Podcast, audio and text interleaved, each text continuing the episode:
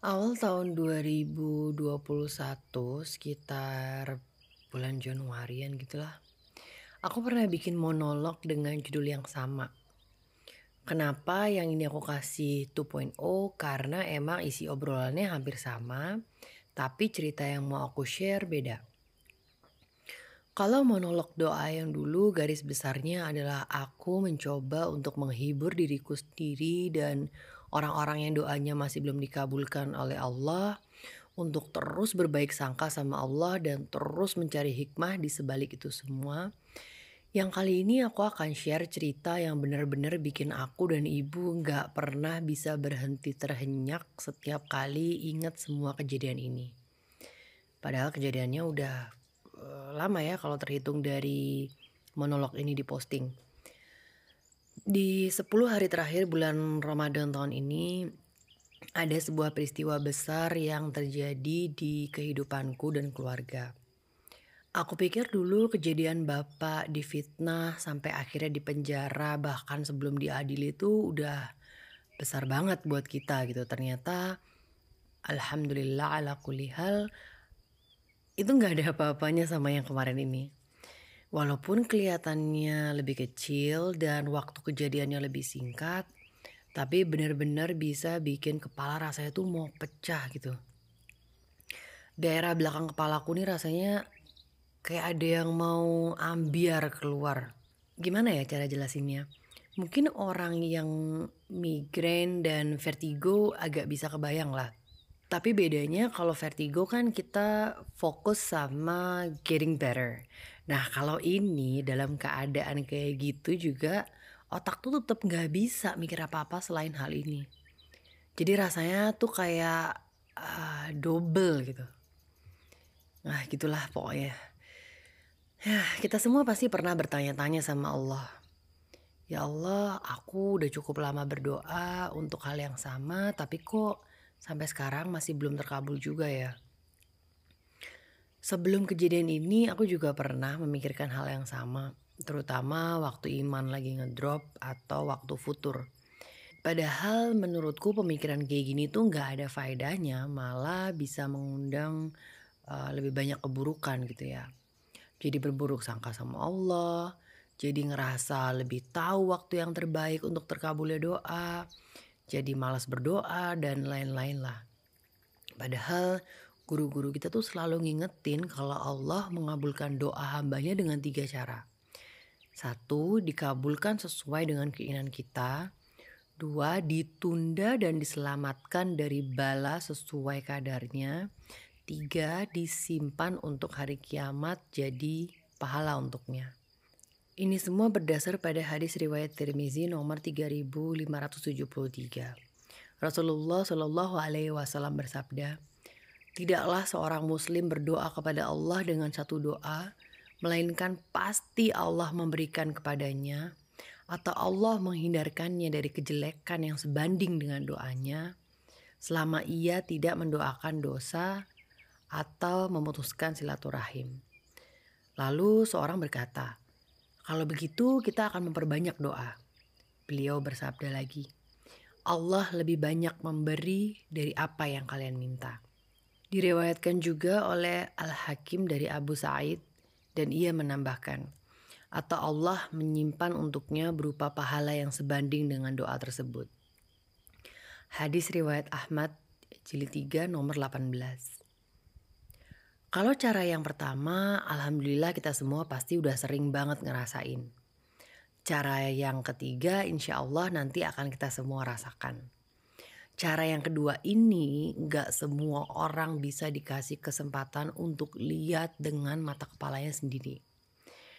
Bener deh, cara kedua itu mungkin udah sering banget Allah kasih ke kita semua, tapi kita aja yang nggak pernah sadar dan kemarin juga kalau bukan karena kasih sayang Allah, aku pasti juga nggak akan bisa lihat dan merasakan sendiri bahwa Allah menghindarkan aku sekeluarga dari kejelekan yang sebanding. Begitu ujian itu datang, aku dan ibu bener-bener ngeblank. Sama sekali nggak ngerti harus apa. Aku mencoba sedaya upaya untuk nggak panik supaya kita semua bisa berpikir jernih. Tapi semakin kita pikir, semakin gak nemu jawabannya. Karena ini benar-benar sesuatu yang baru banget, yang kita tuh gak kebayang bahwa suatu hari akan mengalami hal kayak gini. Akhirnya cuma bisa berdoa dengan sepenuh hati agar Allah tunjukkan apa yang kita perlu tahu gitu. Karena kita sama sekali nggak tahu harus mulai dari mana. Alhamdulillah wa syukurillah pelan-pelan satu persatu jalan mulai terbuka. Yang tadinya kita jalan dalam gelap, perlahan mulai ada titik terang dan kita coba untuk ikutin semua jalan yang Allah tunjukkan. One step at a time. Sampai akhirnya alhamdulillah semua menjadi terang benderang. Walaupun keputusan yang akan diambil itu berat, tapi alhamdulillah Allah beri kami ketenangan untuk bisa menghadapi apa pun yang terjadi setelah itu. Allah nggak kasih kita secuil keraguan pun. Kalau ini adalah keputusan yang terbaik and everything is going to be okay. We just have to take a leap of faith. Semua doa dadakan yang kita panjatkan ke Allah saat itu karena emang udah nggak ngerti lagi harus apa dan gimana, Alhamdulillah satu persatu diijabah oleh Allah dengan sangat sistematis. Minta petunjuk dikasih A. Setelah itu minta lagi dikasih B. Gitu terus sampai akhirnya kita tiba di ujung keputusan. Sampai sekarang masih suka bengong sendiri karena kalau bukan pertolongan dan petunjuk dari Allah, nggak tahu lagi deh bakalan kayak apa jadinya. Karena ibu tuh udah dalam fase yang jadi super pendiam dan suka tiba-tiba nangis. Dan nangisnya tuh lumayan ah, ini juga ya lumayan kalau orang Jawa bilang tuh sampai gugu gitu loh. Nangis yang sampai sesenggukan.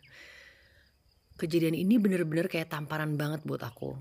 Selama ini aku belajar teori tentang cara Allah mengabulkan doa hambanya, tapi nggak pernah bisa paham dan bisa menerima konsep yang kedua, yaitu Allah tunda doa kita dan Allah ganti dengan menghindarkan kita dari bala atau dari musibah sepadan dengan kadar doa yang kita panjatkan. Setelah aku bisa agak tenang dan muhasabah diri tentang kejadian kemarin, tiba-tiba keucap di dalam hati. Ya Allah, ini toh maksud dari konsep kedua. Banyak doa yang aku minta tapi sampai sekarang belum terwujud. Tapi dengan mudahnya engkau menghindarkan kami sekeluarga dari mara bahaya. Aku benar-benar bersyukur banget masih punya tabungan doa yang Allah cairkan untuk menyelamatkan aku dan keluarga. Karena aku pikir-pikir lagi, kalau semua doa yang aku minta itu dikabulkan oleh Allah dari dulu, tapi Allah nggak selamatkan aku sekeluarga kemarin, itu semua nggak akan ada artinya sama sekali. Gimana ya? Ibaratnya gini, kita selama ini minta sama Allah untuk bisa jadi orang kaya. Allah kasih ini kita jadi orang kaya raya. Tapi Allah nggak selamatkan kita dari mara bahaya. Katakanlah kita kecelakaan, terus paralyzed leher ke bawah. Pasti saat itu semua uang yang kita punya rasanya jadi nggak berarti kan. Gitu loh yang aku rasain kemarin tuh. Mungkin monolog ini terasa agak muter-muter dan all over the place ya. Karena bahkan sampai sekarang aku masih belum bisa benar-benar menemukan rangkuman kata-kata yang pas untuk menjelaskan apa yang aku rasakan. Lagi-lagi aku disadarkan bahwa rahmat Allah itu begitu besar, begitu luas dan begitu indah. Sampai kita tuh kehilangan kata-kata untuk menjelaskan semuanya. Well, what I'm trying to say is Jangan pernah berhenti berdoa. Jangan pernah.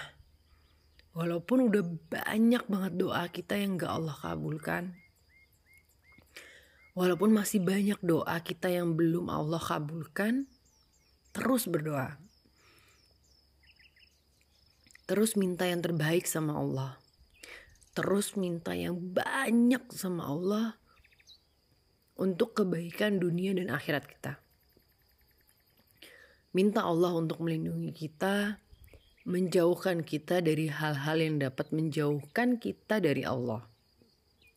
Minta dimampukan untuk terus menjadi yang lebih baik sampai akhir nafas kita. Untuk doa-doa yang gak Allah kabulkan, percaya deh, itu semua untuk kebaikan kita sendiri. Pernah gak sih kepikir untuk nyuruh pilot belokin pesawat ke kanan hanya karena kita ngerasa kota tujuan kita tuh arahnya ke kanan? Enggak kan? Kenapa? Karena kita tuh nggak tahu apa-apa. Pilotnya yang lebih tahu. Begitu juga dengan Allah. Saat doa kita nggak Allah kabulkan, itu ya karena Allah tahu.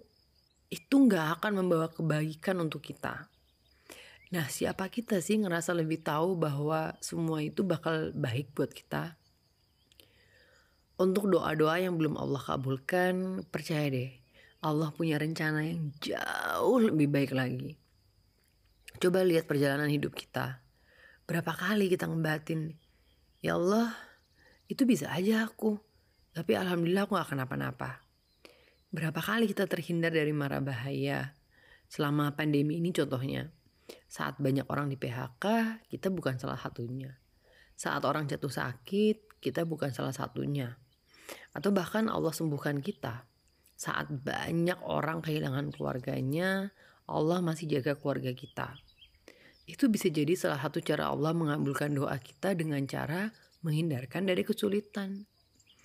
Jangan fokus sama banyaknya doa yang gak Allah kabulkan dan belum juga Allah kabulkan. Tapi fokus sama hikmah yang muncul saat kita nggak mendapatkan apa yang diminta. Fokus sama kesulitan atau bala yang terhindarkan saat kita belum mendapatkan apa yang kita minta. Karena boleh jadi kamu membenci sesuatu padahal ia amat baik bagimu dan boleh jadi pula kamu menyukai sesuatu padahal ia amat buruk bagimu. Allah mengetahui sedangkan kamu tidak mengetahui. Quran Surat Al-Baqarah ayat 216